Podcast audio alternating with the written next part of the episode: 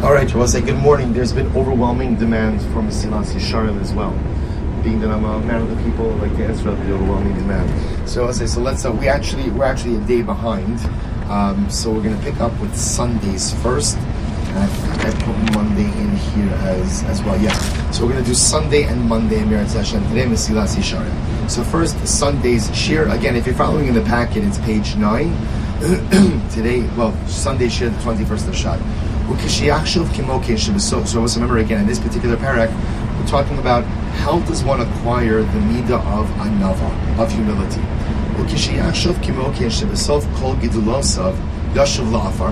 Person realizes that you know no matter what you accomplish in this world, no matter how much you do, no matter how much you become, ultimately we return to dust. Ma'achal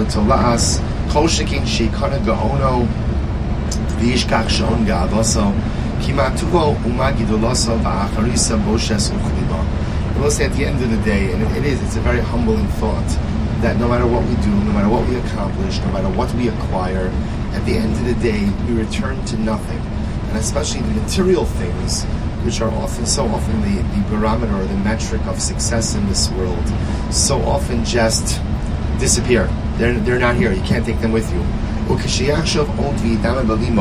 Kansel Fnei Abezin Agalosh Shel Tzva say, think about for a moment, after 120, we have to appear before the heavenly tribunal. Right? We have to be up here before the Melech Machayamach, before HaKadosh Baruch Hu, to give an accounting for our life. HaKadosh, uh, so HaKadosh, Ba'atar, B'tachlis HaKlusha, Ba'ataro, B'sod Kidoshim, V'shosei Gevura, Kibore Koach, Osed Dvaro, Asher Ein Bohem Kolmon V'omer Lefneim and I come before the Beis Shalom, I come before the heavenly court, before HaKadosh Baruch Hu, before all of the Malachim, and they're all perfect. They're all perfect. They're all beautiful. And I come before him, Garua, Pachos, V'nivzeh mitzad atzmo, Tami umagua mitzad ma'asav. And I come before them humbled, because so often in life I am tarnished because of all of my life mistakes. Hayiro Rosh, I will say, you think this way, is there any room to become a Balgaiva?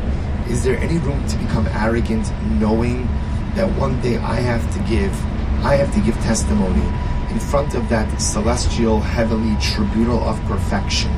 And I'm going to come before them with all of my, on one hand, like innate human imperfections, and also with all of the tarnishing of my soul that has occurred as a result of my negative activities. It, could a person become a balgaiva? Could a person become arrogant thinking about all of these things? Ultimately, again, is even a way to open my mouth?